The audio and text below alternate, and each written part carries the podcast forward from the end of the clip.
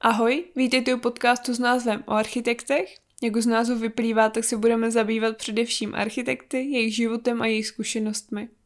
Podcasty budou vycházet formou rozhovorů, kdy si budu zvát nejenom samotné architekty a architektky, ale i další odborníky, kteří jsou s architekturou velmi úzce spjatí.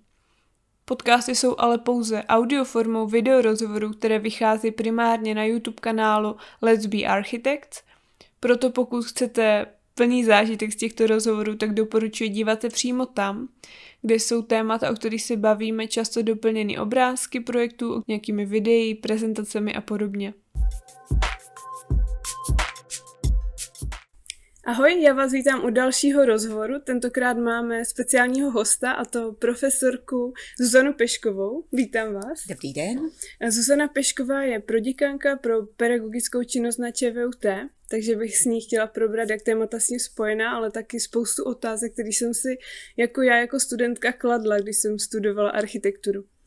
Tak eh, jako první otázka se mi tak napadá, co je vlastně eh, vaším cílem jako pro děkanky a jaký máte eh, vy jako osobně cíle, jaký jsou vlastně cíle třeba fakulty? Tak já jsem proděkan na fakultě stavební. Původně to začínalo tím, že jsem zastupovala proděkana pro studijní program architektura a stavitelství, který je mi nejbližší. Vystudovala jsem ho, učím mě, měla jsem možnost ho nějakým způsobem ovlivnit, nově třeba do něj zapracovat některé impulzy, které přicházely i od studentů. Takže to byl vlastně takový jakoby počátek, pak eh, tím proděkanováním eh, se moje pole působnosti rozšířilo i na ostatní studijní programy na fakultě, takže jsem se dozvěděla něco trošku víc ze stavebního inženýrství, z geodezie, kartografie. Nyní procházíme takovým procesem, říká se tomu akreditace, což je v zásadě jakoby povolování toho, že na fakultě stavební můžeme učit nové studijní programy a je to vlastně proces docela náročný, ale taky zajímavý a plný výzev, protože člověk eh, může stát u toho, když se rodí něco nového, eh, setká se s za řadou různých odborníků eh, dílí různé názory a najednou vidí, že eh, každý vlastně směr, každý obor má takový ten svůj úhel pohledu a má třeba jinak nastavené priority a že je potřeba vnímat i ty ostatní a trošičku se víc otevřít té multidisciplinaritě a pořád být trošičku jak houba, nasávat nové vlastnosti a nové vědomosti a být trošku empatický k potřebám někoho jiného. Takže to je vlastně jakoby by se dalo říct největší náplň mé práce. A druhou velkou skupinou jsou studenti, starosti studentů, takový ten běh eh, toho akademického roku, to znamená přijímací řízení, standardní studium, eh, výuka, zkoušky, a potom samozřejmě státní závěrečné zkoušky a promoce. Takže takhle. A když jste se ptala, uh-huh. to je vlastně jakoby ta možná první otázka, co to obnáší a jaké jakoby je to moje osobní směřování, tak eh, já mám velkou radost, že se nám podařilo překlenout to období online výuky, že se podařilo všechno ustát, trošičku na hlavu, jak se říká, postavit to, co jsme měli vžité, to, co se říkalo, že nikdy nejde udělat, jako učit ateliér na dálku, tak najednou muselo jít. A myslím si, že to je vlastně něco, co zase přineslo obrovské výzvy pedagogům i studentům do života. A že vlastně najednou jsme se začali dívat na výuku a vůbec komunikaci se studenty zase z jiného zorného úhlu pohledu, než jste třeba zažila vy. Takže to je jakoby takový ten, ten motor pracovní, no a motor osobní, tak to jsou už možná trošku banálnější věci jako rodina, když se povede nějaký hezký projekt, sednete si s klientem, když se mi podaří uvařit nedělní oběd. Žádné vysoké cíle tady, tady nejsou. Já myslím, že eh, štěstí spočívá v takových těch eh, obyčejných věcech a že když je člověk zdravý a je doma v práci všechno v pořádku, tak není co víc si přát. A to se vám třeba už eh, povedlo nějak ovlivnit na fakultě, protože vy už tam působíte poměrně dlouho, nebo už to není prostě třeba rok nebo dva, tak z čeho máte třeba největší radost? Největší radost eh, mám asi z toho, jak se podařilo trošičku transformovat architekturu a stavitelství, eh, že se začal klást větší důraz na ateliéry, je ateliéru větší množství. Eh, mám radost z toho, že mám na starosti předměty, o kterých já říkám, že jsou nejkrásnější. Jednak je to grafická prezentace architektury, nevím, jestli už jste ho zažila, ale to bylo vlastně jakoby něco, co do té doby bylo nemyslitelné. Spojit kresbu, vlastně základy mm-hmm. kresby, stavby s počítačovou grafikou. Byly kolem toho velké diskuze, nebylo to úplně jednoduché tady ten předmět prosadit, měl poměrně velké porodní bolesti, ale dneska si myslím, že se ukázalo, že je jakoby opravdu důležitý a že si ho studenti chválí nejenom teda mhm. prostřednictvím mm-hmm. ankety, ale já teda zejména ty, ty svoje studenty vždycky prosím, aby mi napsali při odezdání práce takový krátký odstaveček, co jim ten předmět dal, vzali, jestli byl pro ně srozumitelný. A říkám, že určitě to nebude mít vliv na známku, takže žádný jakoby pozitivní hodnocení nezlepšuje, negativní nezhoršuje.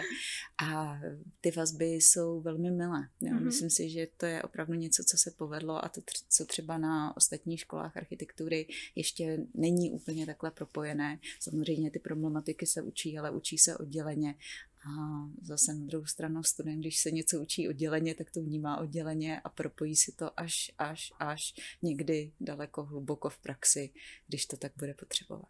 Takže to je taková moje radost. No a pak, eh, když sedíme tady v takovém krásném příjemném interiéru, tak mám také radost eh, z magisterského předmětu interiér, protože ten si myslím, že se podařilo posunout taky velmi pěkně. Eh, máme teďka hezký tým, kolegů mm-hmm. na interiéry a snažíme se interiér představovat jako integrální součást návrhu stavby, ne jako oddělenou disciplínu. A také trošičku zase na studenty apelujeme, aby vzali po delší době tušky do ruky a snažili se víc něco naskicovat, což je docela prima. A taky ty zpětní vazby studentů vlastně na tenhle předmět jsou jakoby docela hezký. Myslím si, že si ho užívá a že je baví. Což mě taky baví, protože to je pak vzájemná zpětná vazba. To musím potvrdit, jak teda eh, s tím předmětem eh, grafická prezentace architektury. Já jsem bohužel ho nezažila, mm-hmm. ale byla jsem úplně nadšená z toho, když eh, vlastně se s tím přišlo. Mám vaše skripta, který jste vlastně vydali, tak jsem si to aspoň takhle nějak vlastně mohla zopakovat. A s tím interiérem to teda musím potvrdit. Já jsem byla teda na magisterském studiu na urbanismu, ale právě aspoň v tom letním semestru jsem si zapsala ten nepovinný interiér a to byl asi úplně nejlepší předmět celého studia. Strašně ráda na něho vzpomínám. Já jsem moc ráda, že architekti eh, Jakub Zoula a Petra Lenz jsou takovým jakoby jádrem toho interiérového týmu na cvičení. Myslím si, že jednak jsou to naši absolventi taky, takže eh, vědí vlastně, jak přistupovat a ten jejich jakoby impuls ke studentům se mi moc líbí a myslím si, že je dokážu posouvat dál. No a samozřejmě pan architekt eh, Vladimír Glajch jako takový muž, který provází přednáškama, je velmi charismatický, tak je určitě velký zážitek a velký přínos pro studenty. Mm-hmm. Když bychom se trošku přesunuli třeba k těm ateliérům, o kterých jste eh, právě mluvila, tak jaký pohled třeba je z vás, od vás jako vyučujícího, vlastně těch ateliérů a vedoucího, tak potom z té vaší funkce, kde to musíte nějak skloubit třeba ty potřeby těch jednotlivých, jak vedoucích, tak potom vlastně těch, co vůbec eh, sestavují asi nějakou tu strukturu nebo tak, tak jsou tam nějaké mm, takové vaše osobní třeba neschody v tom, že se musíte občas naklonit k nějaké straně? Vždycky je všechno o diskuzi. Mm-hmm. A myslím si, že je strašně jakoby důležité, aby člověk, když e, je v nějaké vedoucí pozici, vedoucí funkci, nezapomínal na ty lidi, kteří jsou pod ním. A mluvil s nimi, vnímal jejich potřeby, protože to je taková ta první linie, ze které se vám vlastně jakoby ty impulzy sbírají a člověk nahoře, když je takovém jakoby skleněném poklopu, tak si leco může představovat, že by mohlo fungovat a ona ta praxe potom jde úplně jinam. Takže pro mě je to velmi cené, jsem ráda, že se mi pořád ještě daří, i když teďka už o hodně méně, než bych chtěla kontakt se studenty. Mě to taky tak jako nabíjí, je to takový mm-hmm. akumulátor, nejenom pro mě, ale i pro ostatní kolegy. Nedokážete si představit, jak jsme trpěli, když studenti nemohli být fyzicky na fakultě, mm-hmm. přece jenom ta online výuka tolik jakoby nepřináší té vzájemné energie, té tvůrčí energie. Takže eh, pro mě je to důležité. A ty zpětné vazby, eh, samozřejmě, my třeba máme po ateliérech diskuze, je taky anketa hodnocení výuky pro studenty. To jsou zase cené podněty ze strany studentů, takže ono je potřeba se dívat na oba dva úhly pohledu. A hodně věcí je o diskuzi. Spousta lidí má různé úhly pohledu, eh, různý třeba styl učení.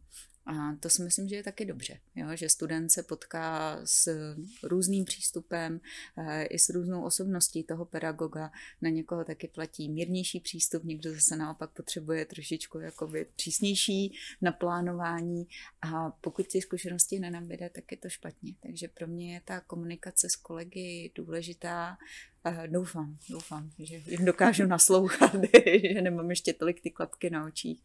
Samozřejmě některé věci se dají udělat snadněji, některé jsou třeba obtížně prosaditelné, někdy taky něco trvá roky, protože mm-hmm. ve škole prostě všechno jde s tím ročním cyklem. Takže když proběhne jeden předmět, tak než se nastaví nějaká změna, tak už je to další rok. Než třeba se udělá jakoby větší zásah do toho studijního programu, tak to třeba trvá i dva, tři roky, než vlastně jakoby to ten impuls od těch studentů tak jakoby sklíčí a, mm-hmm. a stane se z něj konečně ten přínos pro ty další. Ale je důležitý ho mít a já jsem strašně vděčná za každého, kdo dokáže mluvit otevřeně a kdo dává zpětnou vazbu k tomu, co se děje a jak vlastně ta výuka je postavená, pak s ní můžeme trošičku zase hýbat dál.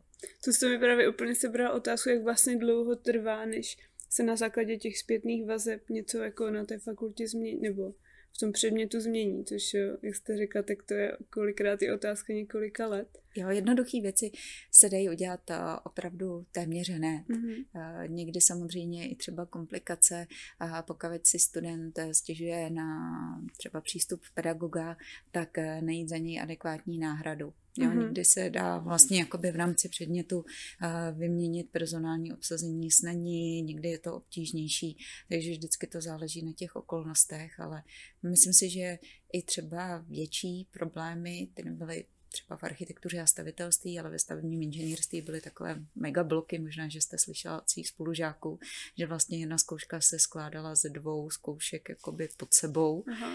Tak eh, to nakonec se podařilo nějakým způsobem skorigovat a doufám, že teďka už budou studenti spokojenější. Spokojenější. Oni vymyslí zase něco jiného, co bude potřeba upravit, ale to je dobře, to, to, tak, tak to se dobře, to musí. Přesně tak. um, ještě potom mě napadá, jak vlastně je náročný najít teda tu náhradu, protože to se taky tak naťukla. A jak, jak často třeba k tomu dochází? Hmm. My máme dané standardy z ministerstva školství, které nám přesně popisují, eh, jaký vlastně eh, typ člověka po odborné stránce a stránce vzdělání může učit jaké typy předmětů. Takže vlastně první jakoby ten impuls je splnění toho, jestli stačí odborný asistent nebo jestli to musí být člověk, který má PhD, docent, profesor. A potom vlastně v takovéhle té skupině uh, se hledají lidé, kteří mají profesně dostatek zkušeností uh, odučit daný předmět. Ono to není jen tak, že vlastně každý může přijít z mhm. ulice, ale musíte mít i vlastně jakoby určitý zázemí, jak profesní, tak eh, třeba z teorie nebo z publikační činnosti, aby se dalo učit. Standardem je, že eh, kdokoliv učí na vysoké škole, tak eh, musí být vysokoškolsky vzdělaný pedagog. Mm. To je vlastně jakoby výchozí předpoklad.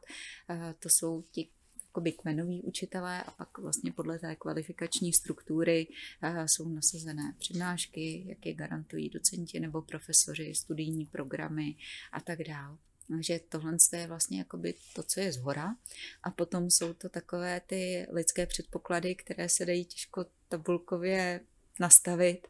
A myslím si, že jsou to i možná generační přístupy ke studentům. Mm-hmm. Jsou pedagogové, kteří jsou velmi flexibilní, dokáží třeba pružně reagovat i na to, jak se mění ta, ta duše studenta. Přece jenom dneska už studenti mají trošku jiné vnímání světa, jiné technologie, jsou jinak zatížení informačními toky, než to bylo třeba, když já jsem studovala. Mm-hmm. Přesuneme se tedy asi k těm studentům, protože eh, občas se stane, že se prostě ateliér nepovede. Hmm. Tak mě by vlastně zajímalo eh, z vašeho pohledu, kde jsou ty problémy hlavní, než teda ne, nebudem asi brát to, že se na to někdo vložně vykašle. Ale když jako někdo fakt tu architekturu chce dělat, ale nějakého důvodu to nejde, tak kvůli čemu to je a třeba jak tomu předejít? Hmm, první, co je, tak jsou schopnosti studenta.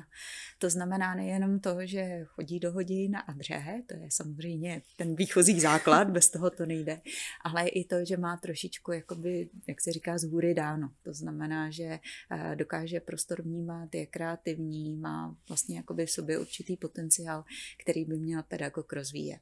Takže to je vlastně jakoby ten první předpoklad, který my zase až tolik neovlivníme, ale nakonec eh, třeba bakalářský studijní program architektura a stavitelství je postavený tak, že student se může čtyři roky hledat a pak dojde k názoru, že třeba není ten kreativní architekt, ale že obaví víc eh, technické věci, tak může jít potom studovat techničtější obory. Nebo i v té architektuře mm-hmm. se může profilovat. Vy jste zmiňovala, že jste studovala urbanismus, to je jeden směr a teďka máme nový a to je ochrana a obnova památek. Takže i vlastně tam jakoby eh, to políčko toho většího mm-hmm. zájmu se dá tak jakoby vytyčit.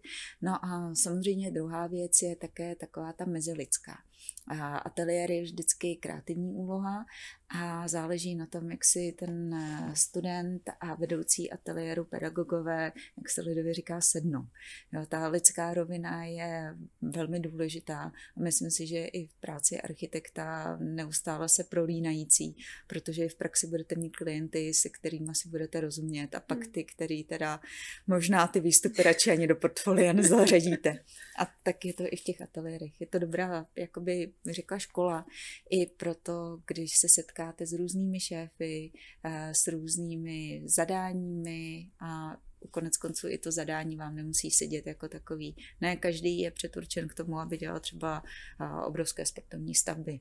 Mm-hmm. Někdo je třeba víc jakoby v té komfortní zóně toho navrhování pro takové ty menší úlohy, které možná nejsou tolik publikované v architektonických časopisech, nepřináší miliardy, ale zase jemu daleko víc sedí. Mm-hmm. I třeba ty, ty komornější stavby, řekněme, drobnější. To je potřeba. Všechno Určitě. je potřeba. Mě by vlastně s tím zajímalo, jestli se uh, jako budoucí architekt uh, má něco dělat z toho, když se mu třeba dva, tři ateliéru nepovedu. Jestli to vlastně znamená, že jako nebude dobrý architekt, nebo jestli tam pořád ta šance je. Eh, já si myslím, že skvělý je prostřídat různé pedagogy. Jo, to, že se nepovede jeden ateliér, ještě neznamená, že ten člověk eh, musí být marný. Eh, zažili jsme s panem docentem Košatkou jednoho studenta, který na začátku jsme zadávali mateřskou školku a říkali jsme si, Ježíš Maria, z toho nic nebude, to bude konec. A najednou se nám během semestru zlomil, to teďka jako neříkám, že to bylo mm-hmm. naším působením, ten student musí v sobě prostě udělat pokrok sám. My ho můžeme jenom možná nějakým způsobem směřovat, ale to, tu hlavní práci, tu musí vykonat sám na sobě. To hold nikdo jiný neodpracuje.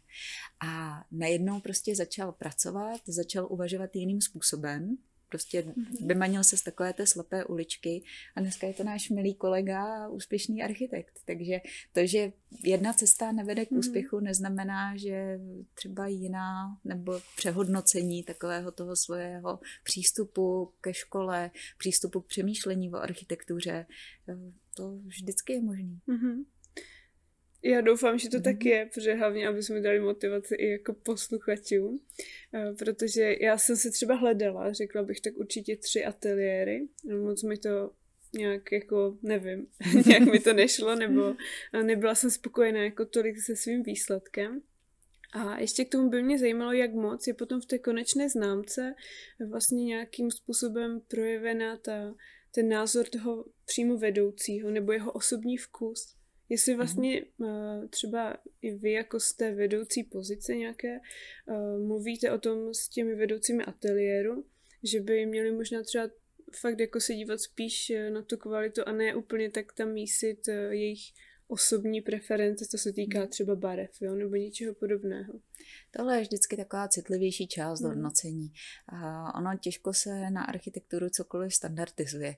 Někdy i u studentů slýcháváme, to se mi líbí, to se mi nelíbí a je to silně jakoby individualistický přístup.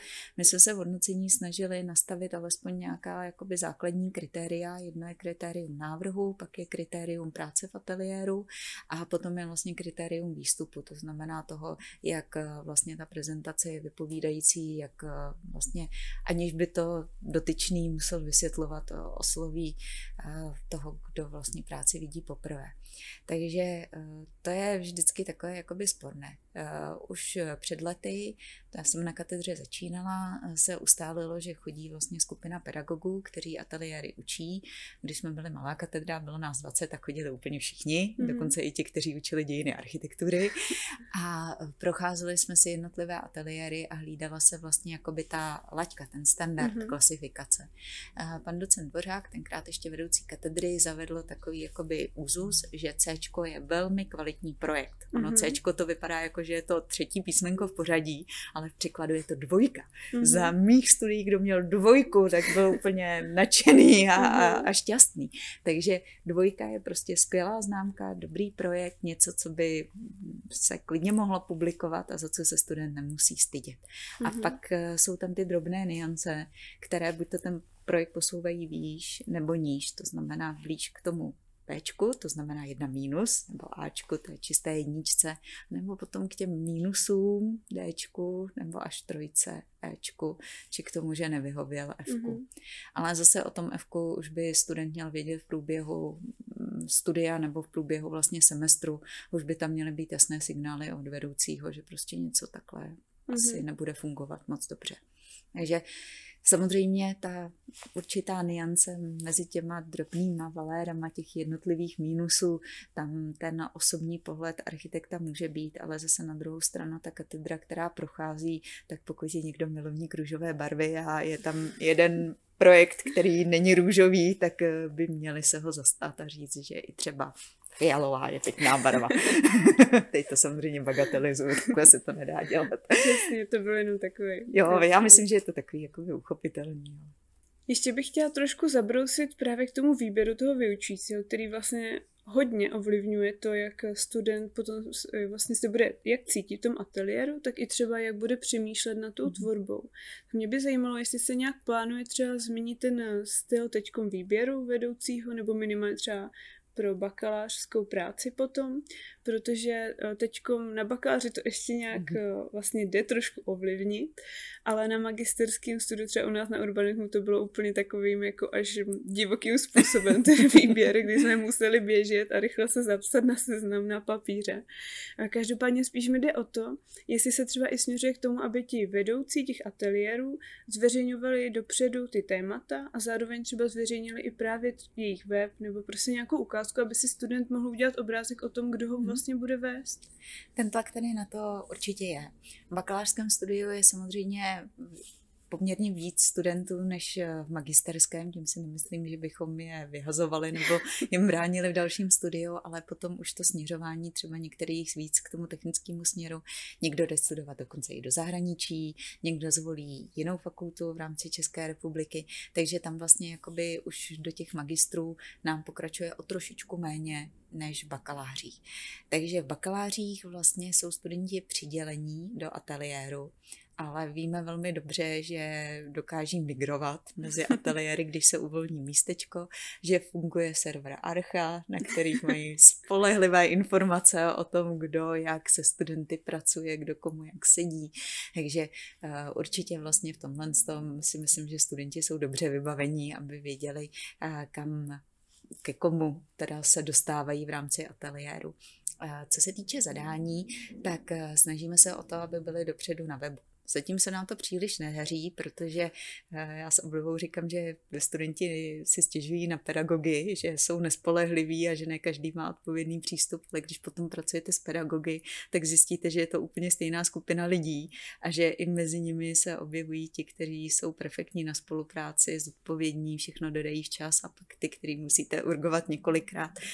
už jim to Fko nemůžete dát to už mhm. potom je na nějaké domluvě s vedoucím katedry a, a takovéhle jakoby další motivace, které máme v pracovně právním řádu, ale uh, určitě uh, snaha je, aby alespoň teda pro občanskou vybavenost eh, byla známá témata dopředu, tam si myslím, že jsou důležitá.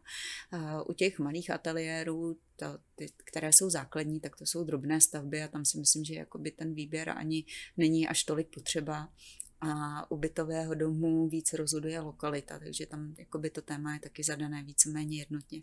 Takže za mě jakoby ten, aspoň z mé strany a ještě včera jsme se o tom shodou okolností bavili na katedře, že občanské stavby by měly mít dopředu známé téma, které budete u koho zpracovat. No a katedra architektury má zpracované webové stránky, kde vlastně jsou i odkazy na práci toho, co kdo dělá. Trošičku jsou sporné potom odkazy třeba na soukromé weby, mm-hmm. protože to byla poměrně velká diskuze, jestli vlastně z oficiálních stránek, které jsou eh, z instituce, státní instituce, tak eh, jestli mají výst jakoby odkazy na soukromé projekční kanceláře a tak dále. Ale nicméně ta ukázka aspoň z tvorby eh, by se měla objevovat a v těch medailoncích, která na stránkách K129.cz je. A co se týče urbanistů, tak ti chystají nový web, mm-hmm. takže doufám, že i tam budou mít třeba tendenci se víc eh, prezentovat, prosadit. Konec konců teďka mají velkou posilu mladých nástupcích, velkou sílu doktorandech, takže věřím, že eh, ti, protože jsou absolventi, tak eh, do toho profilují to, co třeba jim chybělo samotným. No a u bakalářky, to už jste zmínila, tam vlastně ten výběr eh, vedoucího je možný. Na katedře architektury jsou takové formuláře, kde si dáváte preference. Potěší vás určitě, že nově lze zpracovávat bakalářskou práci i na katedře urbanismu. To je mm-hmm. teďka novinka, poprvé bude příští semestr, tak jsem zvědavá. Asi pět studentů projevilo zájem. No a té diplomové práce, tak eh, tam vlastně je také jakoby forma toho formuláře, aspoň na katedře architektury a na katedře urbanismu tam mohl na něm budeme muset nějak zatlačit. Asi trochu, jo, Asi protože trochu, jsem si jo. připadala vždycky jak na základní škole. A, a jako tam naštěstí teda v moj, jako z mého pohledu musím říct, tak, že všichni ti vedoucí podle mě byli jako skvělí, dávali skvělou zpětnou vazbu, i to jako práce byla jako velmi dobrá, takže e, spíš prostě jenom šlo o už nějaký niance, kdy prostě někdo sympatizoval třeba víc někým jiným a tak. Určitě. To děkuji za zpětnou vazbu, protože uh, já jsem vždycky žila tak jakoby v domění, uh-huh. že na katedře urbanismu je to takové rodinnější. Konec konců těch studentů je tam mhm. pár, tak jsem si říkala, že už eh, třeba máte domluveno dopředu a to, že hmm, tak eh, běháte to... za papírem, mi připomnělo, když my jsme nocovali, abychom se mohli zapsat eh, schovaní někde po škole a nebo brzo ráno stávali a s uklízečkama šli pět ráno. A my jsme se zapsali k pedagogovi uh-huh. na papíře, který je, no tak trošku retro systém, ale jo, jo. Jako, tak musím potvrdit rodina, atmosféra nebo i ten přístup je úplně skvělý. Ten musím říct, že jsem jako velmi ocenila a myslím si, že i mě osobně jako hm. vyhovoval hodně. Ale ten zápis těch vedoucích byl prostě na mě až moc divoký. no, Nevím, Děkuji jestli s tím plánují něco dělat. Mně přijde, se. že se tím trošku baví vždycky, tak jo, možná na tom nechci ani nic měnit. jo, je pravda, že takhle to bývalo za starých dobrých časů. Ještě by mě zajímalo, jak třeba konkrétně naše katedra architektury spolupracuje s dalšími katedrami, jak na fakultě stavební, tak jestli třeba jako obor architektury nějak plánuje nebo už dříve spolupracoval přímo s fakultou architektury, kde spousta lidí se ptá, proč jsou dvě architektury. Mm-hmm. Tak jestli tam vůbec nějaká taková provázanost je třeba v plánu nebo už byla a nějak se neosvědčila. Já začnu možná tou jednodušší částí, mm-hmm. ta spolupráce napříč fakultou. Do jisté míry funguje a do jisté míry nefunguje. Ona totiž každá katedra je takový jakoby mikroorganismus sám pro sebe mm. a hodně záleží na osobních vazbách mezi lidmi, jestli si sednou nebo nesednou. A naučila jsem se, že někomu nařídit, že s někým musí spolupracovat, opravdu nefunguje. A jsou ateliéry konstrukční, kde jsou docela, jakoby řekla, funkční týmy mm-hmm. mezioborové a vlastně ta spolupráce a posouvání studenta v rámci projektu fungují moc hezky. A pak eh, jsme měli určité jakoby, tendence pro nějakou spolupráci další v rámci výuky a jakmile byla nařízená, tak to moc nefungovalo. Teďka zase naopak třeba do nauky o budovách budou vstupovat eh, kolegové z konstrukcí pozemních staveb, protože čím dál tím víc eh, nutno klást důraz na eh, energetickou efektivitu staveb a takové to udržitelné navrhování. Takže zrovna včera se domluvil Luboš Knitl s kolegou Honzou Růžičkou, že mu podstoupí část přednášek, tak aby se studenti i v rámci nauky dozvěděli takové ty základní principy pro efektivní navrhování z hlediska energií. Což si myslím, že je prima. A byla to dohoda mm-hmm. jejich, jo? bylo mm-hmm. to prostě něco, co, co vzniklo spontánně a to, když vznikne, tak je to vždycky o to cenější. A teďka ta složitější věc, eh, spolupráce s fakultou architektury. Proč vlastně jsou dvě architektury na ČVUT, tak eh, to je historicky dané. Eh, dřív bývávala vždycky eh, pozemní stavby a architektura společně. Byla takzvaná FAPS, Fakulta pozemních staveb a architektury. Ta v roce 1976 byla rozdělená, architektura byla separovaná, to bylo opravdu rozhodnutí, dalo by se říct zase politické, ani ne tak jakoby touhou pedagogů. A tím vlastně vznikla samostatná fakulta architektury a fakulta stavební. No a v 90. letech eh, se zase začalo uvažovat o tom, že to úplné odtržení architektury od stavařiny není správně, že ta provazba by měla být uší a že by měla vlastně na českém trhu být i takový ten trošku techničtější architekt, nejenom ten, který jakoby bude směřovat k té umělečtější složce nebo k urbanismu, k designu. A tak eh, vznikla zase zpátky architektura na fakultě stavební, nejdřív jako modul, potom to byl studijní program pozemní stavby architektura jako inženýrské studium a z toho vznikly architektura a stavitelství současné.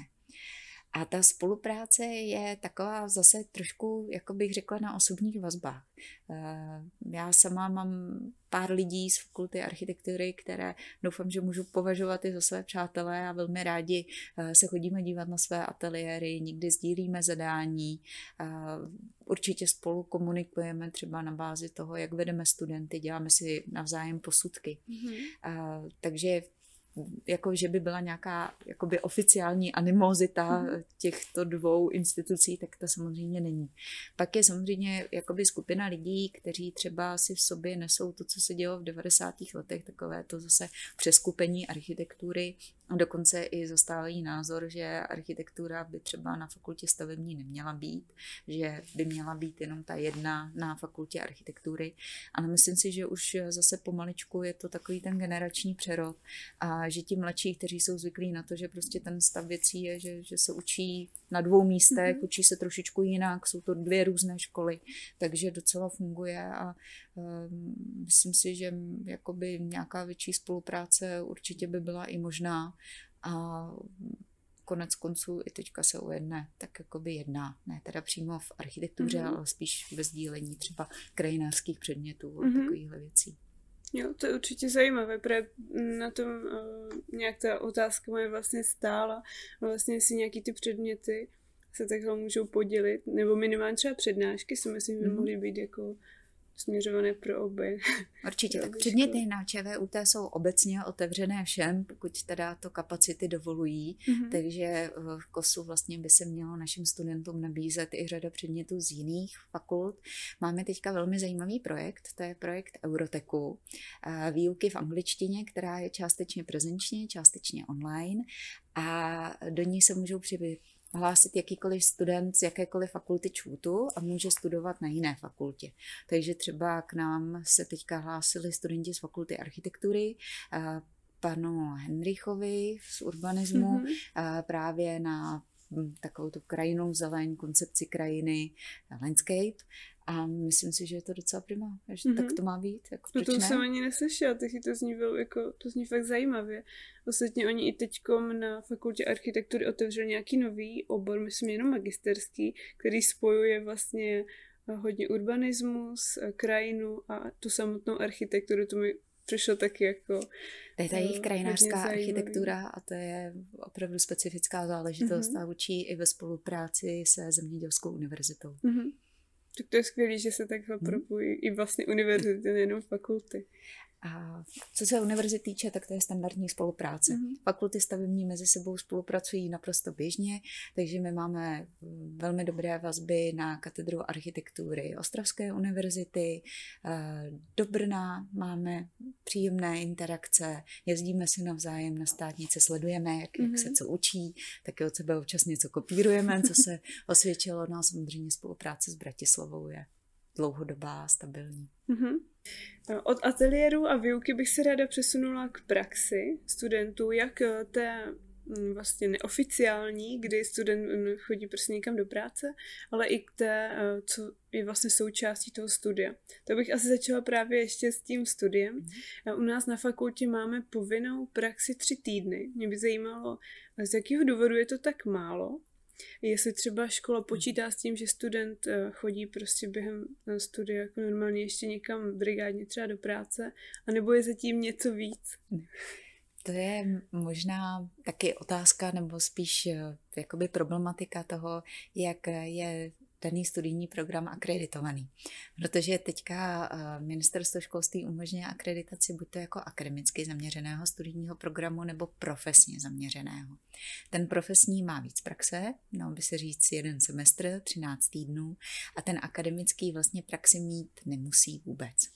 My jsme v takové té skupině těch akademických studijních programů, aby potom mohlo navazovat ještě doktorské studium, takže čistě teoreticky my ani praxi mít nemusíme, ale vždycky ta stavařiná architektura s tou praxí souvisí, takže úplně jí nedopřát ani těm, kteří by měli teda jakoby studovat těch akademických programech, nám nepřišlo rozumné. Proto jsou to tři týdny, alespoň teda tři týdny, eh, s tím, že dneska už víme, že téměř všichni studenti od třetíku pracují. Ono, konec konců, jak projdou tady tou tří týdenní praxí, tak ti, kteří doteďka neměli někde nějakou vazbu na nějakou společnost, firmu, tak si ji budují a potom už vlastně při tom magisterském studiu pracují úplně všichni. Je těžké říkat, jestli je to dobře, špatně. Eh, myslím si, že každý student si musí najít takovou tu svoji míru zodpovědnosti, kolik toho věnovat škole, kolik může věnovat té praxi. Eh, já teda nejsem moc ráda, když slyším výmluvu, že kvůli praxi nemůžu přijít do ateliéru, protože ty ateliéry studentovi zajištějí lepší budoucnost. Ono konec konců, určitě víte sama, student na brigádě je pro každý jakoby každého zaměstnavatele nesmírně výhodnou záležitostí, protože je levný a nemusí mu dávat žádné sociální jistoty když to právě to vystudování té vysoké školy už zajišťuje ty vyšší platy, sociální jistoty, trošku jiné tabulkové zatřídění, minimálně vysokoškolské vzdělání a už je to trošičku jináčí status. Takže já tu školu beru jako obrovskou investici do sebe, do své budoucnosti a myslím si, že ti, kteří prioritizují tu práci, vlastně tu brigádu, oproti tady z tomu všemu těm jistotám, které jim to vzdělání vlastně dává. Takže maličko možná trošičku by měli přehodnotit své priority. Mm-hmm. Takže vy jste spíš proto, aby se student jakoby maximálně věnoval té škole. Mm. A... Upřednostnil rozhodně, upřednostnil časově školu před mm-hmm. prácí. Pracovat je dobré, taky jsem pracovala, ale myslím si, že je vždycky dobré i tomu dotyčnému zaměstnavateli říct, teď se třeba odezdávají ateliéry teď nemůžu prostě dělat eh, něco, co bude nárazového, nemůžu se tomu věnovat. Eh, myslím si, že je to dobré se to naučit jakoby říkat do budoucna, protože to jsou vlastně ty mantinely toho, eh, nakolik jakoby člověk se v té pracovní pozici nechá ovlivňovat tím řízením ostatních a nakolik vlastně si sám sobě může tak jakoby tu, tu pracovní pozici ulehčit a říct si, co je pro ně ještě přijatelné a co ne. Mm-hmm. A je třeba nějak škola nápomocná právě tomu, aby když teda na magisterském studiu už většina studentů pracuje, nějak tak se to ví, hmm. asi se s tím trošku jako počítá, tak že by třeba rozvrh byl malinko víc uspořádán vlastně k tomu, aby ta práce byla možná. Tak rozvrh je taková složitější záležitost, velmi komplexní, protože nám na fakultě běží každý semestr přes tři tisíce předmětů. A do nich vstupují samozřejmě množství nejrůznějších požadavků. Požadavky na prostory, požadavky na vyučující a do toho ještě třeba nějaké přání studenta, aby měl hmm. jeden nebo dva dny v tom rozvrhu volný. Takže vlastně se musí postupovat podle takových jakoby priorit, které jsou dané a ty pracovní priority pro toho studenta v programu, který by měl být prezenční a vlastně ten student by měl veškerou svou duši a, a to, to napětí a energii vložit do toho studia, tak se nedá vlastně suplovat s tou prací. Něco jiného je potom u profesně orientovaného programu, to je teďka jediné vlastně stavitelství a tam samozřejmě se ta praxe zohledňuje i v rámci toho studia. Takže v tuhle tu chvíli, já vím, že je to super, když se podaří nastavit dobře rozvrh, že třeba jeden nebo dva dní můžete chodit do práce, eh, určitě je to prima, ale nedá se to dávat jako vlastně priorita pro sestavování rozvrhu nebo pro přednostňování. Uh-huh. A jak se díváte potom vlastně na tu reálnou praxi? Já mám totiž uh, zkušenost s tím, že uh, kdyby jako člověk přes studiu nepracoval vůbec a pak vlastně by hledal práci, tak bude mít spíš vlastně nevýhodu, protože uh, jako ta škola je prostě jenom teoretická, že jo, a spoustu věcí se potom i líp možná učí, když už ten student má prostě to propojení na tu Eh, na tu stavbu a prostě chodí tam, má tu zkušenost prostě s tím, jak fungují, fungují ty jednotlivé procesy. Určitě, to je nesporná výhoda. Je to i výhoda v tom, že vidí trošičku jiný třeba úhel pohledu, eh, vidí, jak se věci vlastně aplikují jo, na co se v praxi lidi soustředí. Najednou se dozví i třeba jiný způsob, jiný postup, než se učil ve škole. A zase na druhou stranu, potom jsou to až takové až usměvné situace pro nás, pro pedagogy, kdy student se ohání argumentací, ale my to v ateliéru děláme takhle. Jo, je, je potom potřeba takový jakoby možná hledání se a přijmutí toho, že něco se třeba učí ve škole a že je to jedna cesta a v tom ateliéru se využívá druhá cesta, až třeba přijde do dalšího ateliéru nebo si založí vlastní praxi, takže třeba některé věci bude dělat úplně jinak. Mm-hmm.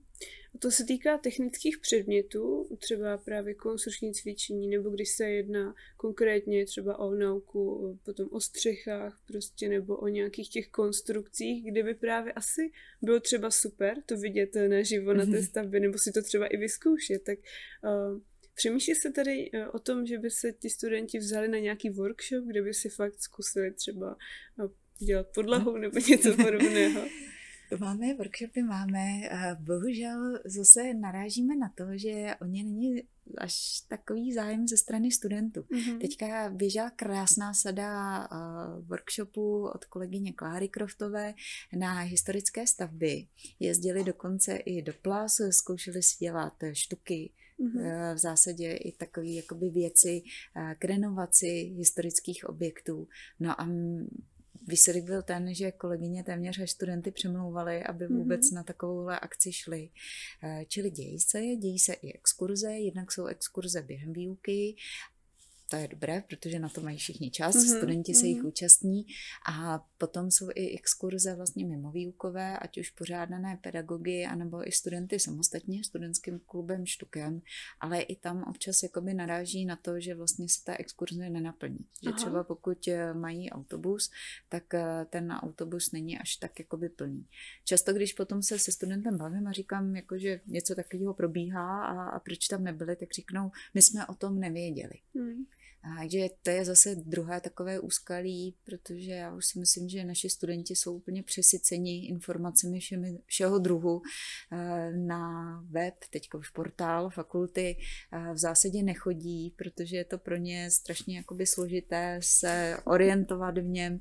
Je, je, už nabíhá taková, jak se říká, one click generation, prostě když to nevidí na první dobrou, tak eh, si tím přestanu zabývat a, a vůbec nic dál nehledám tu informaci, nebo třeba nepíšu napíšu e-mail na studijní nebo peškový, ona snad odpoví.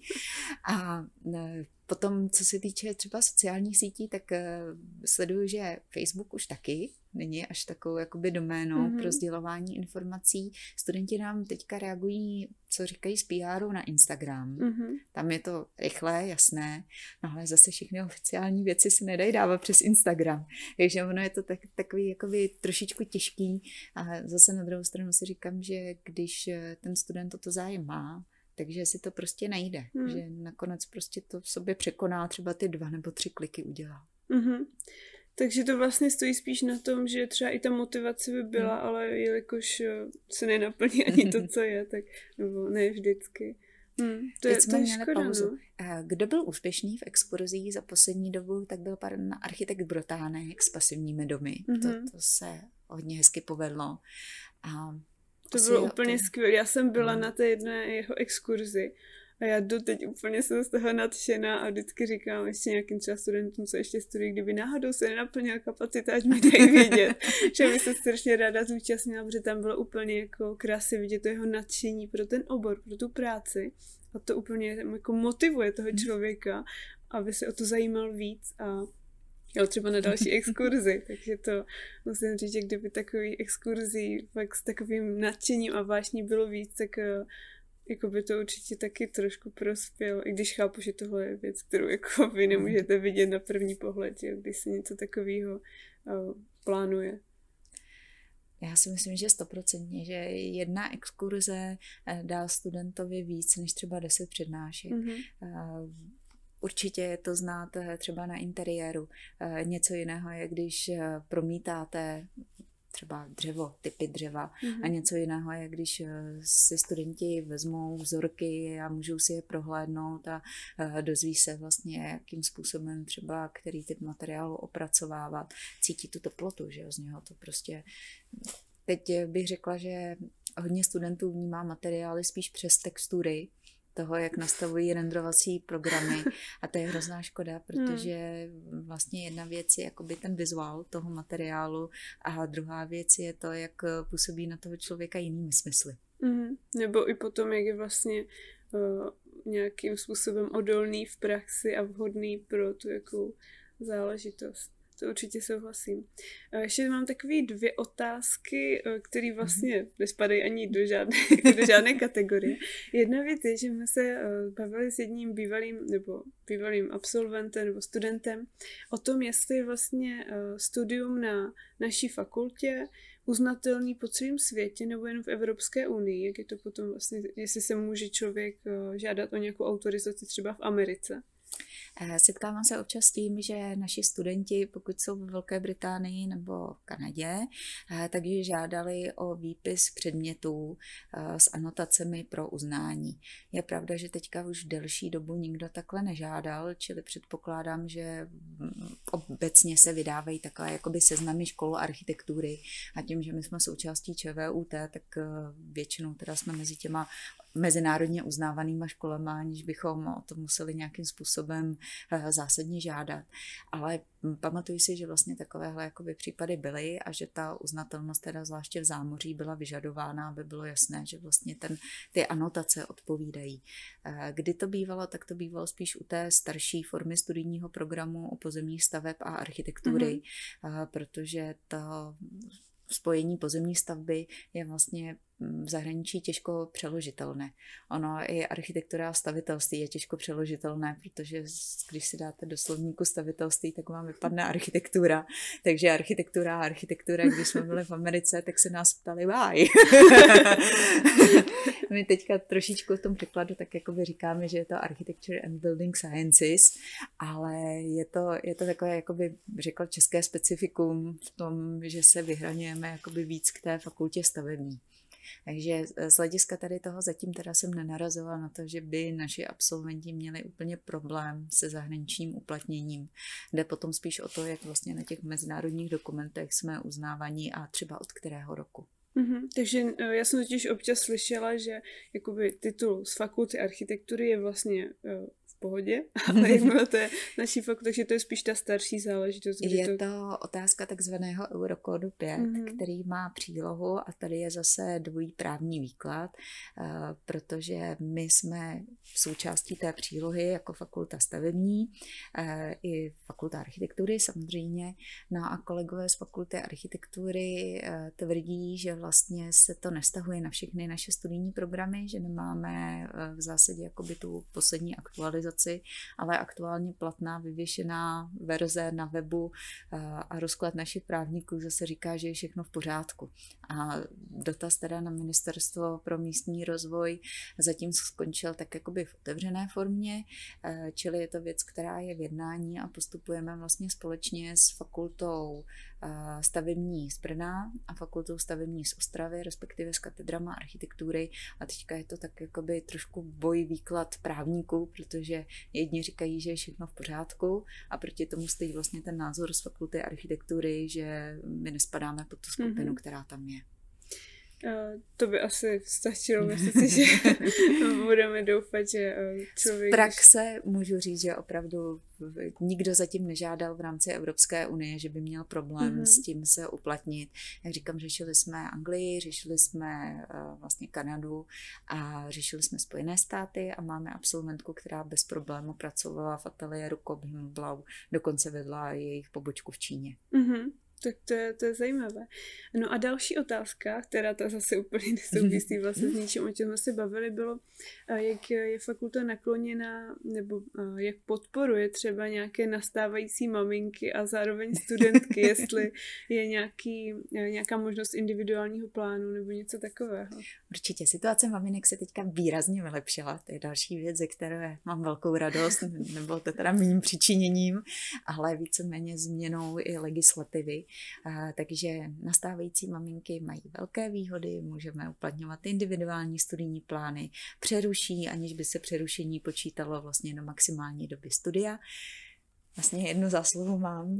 Snad se podařilo prosadit přebalovací pult na WC v budově B, protože na to byl takový jakoby apel, že tohle to nám chybí na fakultě architektury je. Takže Aha. tam to snad se povedlo. Musím se tam podívat, vlastně ani nevím, jestli, jestli tam je. Ale pan proděkan Vukurka, proděkan pro výstavbu slíbil a říkal, že, že bude instalováno. Uh-huh. A když eh, vy jste říkala jakoby přerušení studia, že je možný a je možný i třeba jako chodit eh, na ty přednášky vlastně s dítětem nebo potom zažádat mm-hmm. o mhm. nějaký speciální třeba termín na tu zkoušku, kdyby náhodou se blížil třeba termín porodu nebo něco podobného. Určitě snažíme se víc stříc i třeba při státnicích funguje možnost takového dětského koutku, ten mm-hmm. je mhm. na elektrofakultě, ale tam je to spíš tak, že pokud má studentka hlídání a miminko je teda do tří let, že ještě nemůže do školky, tak v tom koutku s tím dětskem může někdo jakoby pobít. Není to takové, že by tam byla třeba zdravotní sestra, protože to už je zase trošičku jinačí mm-hmm. typ mm-hmm vlastně z hlediska hygieny a z hlediska provozu, ale takový koutek je, existuje. Máme univerzitní školku, výčata, tam taky pamatuju, že studentky měly standardně děti a to samozřejmě velmi pomůže mm-hmm. při studiu. A v zásadě opravdu, když tak, tak řešíme všechno, snažíme se individuálně a vít nějakým způsobem stříc. A mm-hmm. řekla bych, že těch maminek nám docela přibývá, což mm-hmm. je sympatické. Eh, dřív to bývalo tak, že kolikrát těhotenství vedlo k ukončení studia a už dotyčná paní vlastně nemohla pokračovat dál. I když eh, taky jsem zažila případ eh, teďka studentky, už jí bylo skoro 40 let, měla tři děti a vrátila se ke studiu po tom, co je vlastně odvychovala a teďka mm-hmm. vlastně ve 40 dostudovala s červeným diplomem. Ty jo, tak ale to si myslím, že zaslouží obdiv, že se vůbec vládla vlastně vrátit do nějakého takového to režimu. Mimořádný obdiv teda. Mm. Nebylo to na architektuře a stavitelství, bylo to mm. v rámci konstrukcí dopravních staveb, ale musím říct, že to opravdu neuvěřitelná osoba. Mm. A jak se třeba uh, od toho, co jste studovala vy, změnila výuka uh, vlastně dodnes? Jak, uh, nebo co vidíte jako největší rozdíly, největší vlastně kroky k lepšímu a naopak to třeba dřív bylo lepší?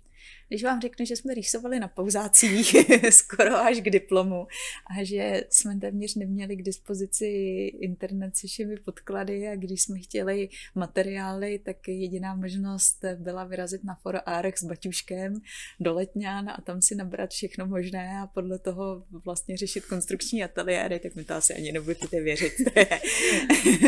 ten, ten posun technologický je, je strašně jakoby znát a množství informací, které jsou dostupné studentům opravdu na to, že jenom klikne z domova, různá catfor a takovéhle záležitosti, tak jsou super.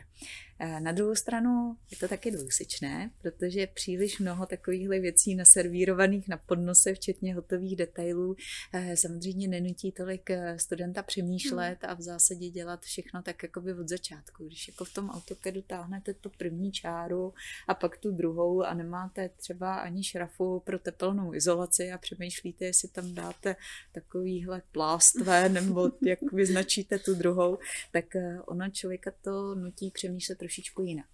Eh, je báječný nástroj, ale myslím si, že vlastně jakoby ty první krůčky, možná někdy takové ty opravdu základní, bez všech těch vymožeností eh, pro toho studenta nejsou taky špatné. Jo? Že eh, nespolíhat vždycky na to, že všechno bude v knihovnách a každý prvek se dá někde najít, je taky docela prima. Konec konců inženýr by ten detail měl vymyslet i sám docela funkčně. Mm-hmm.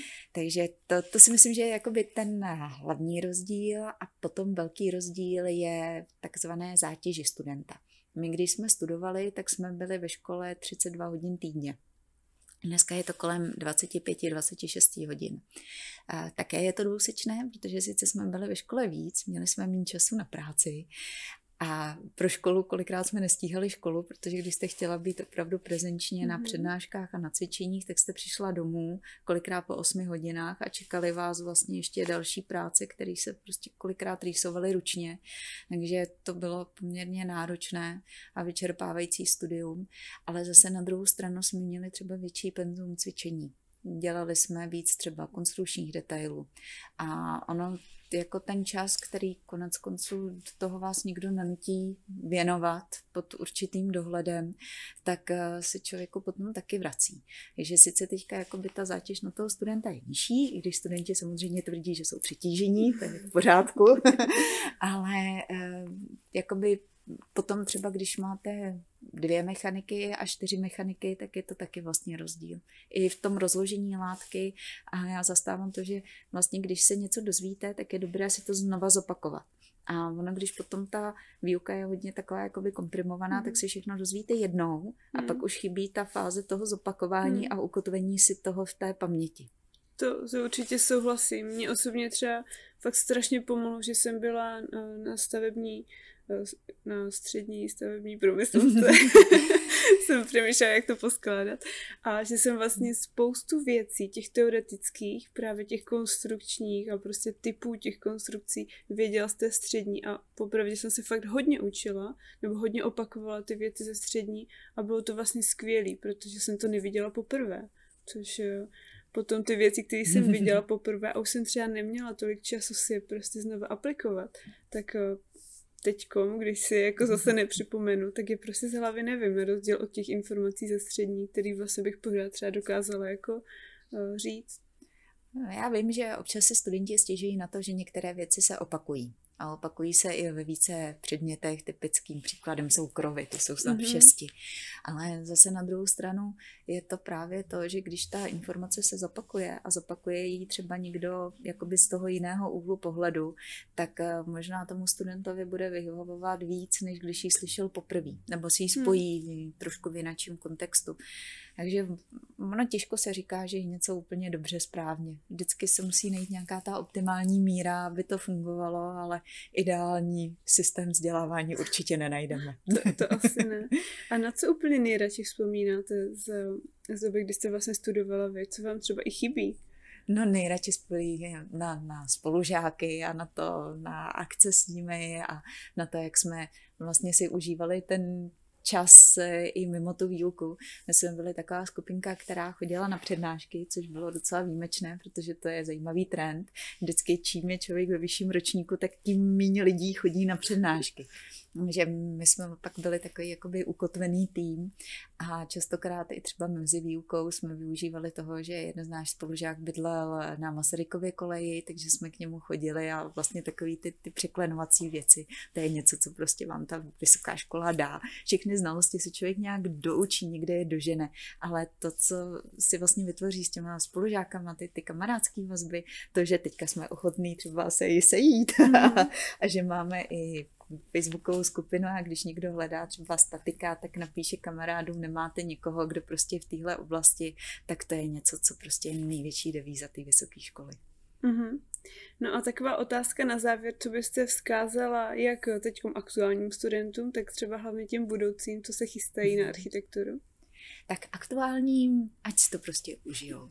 Ať dejí té škole maximum. A prostě práce, pro ně bude celoživotní. To z toho už se nevymaní, to prostě budou roky a roky. A teďka je to, řekněme, těch šest let, někoho možná o trošku víc, který e, jsou pro něj.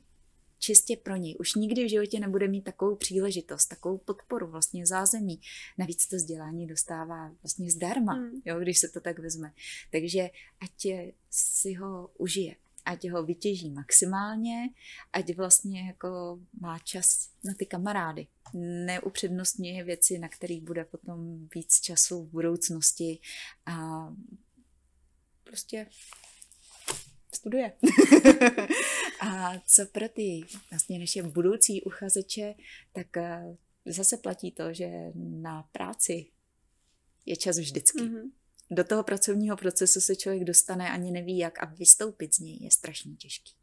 Takže jít po střední škole, byť je to jakkoliv lákavý hned někam do práce, je samozřejmě něco, co už potom člověk může udělat kdykoliv. Ale být mladý, mít ještě ten mozek, který dokáže přijímat nové věci a pustit se do toho vysokoškolského studia už jenom pro tu zkušenost, i kdyby to nemělo klapnout, nebo kdyby prostě to tomu člověku mělo dát to, že na to nemá, tak si myslím, že je strašně důležitý. Mm-hmm.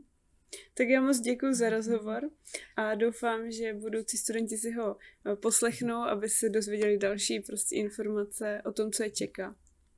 Taky děkuju a mějte se krásně. To by bylo z dnešního rozhovoru všechno. Já moc děkuji showroomu Dekoloko za to, že nám poskytl tenhle skvělý prostor k natáčení a pokud budete mít jakýkoliv otázky k tématům, který jsme probírali, tak je určitě hoďte do komentářů. Pokud znáte někoho, koho by tyhle témata zajímaly, tak jim určitě nezapomeňte rozhovor poslat a budu ráda za jakoukoliv zpětnou vazbu. Budu se na vás těšit zase příště. Tak ahoj.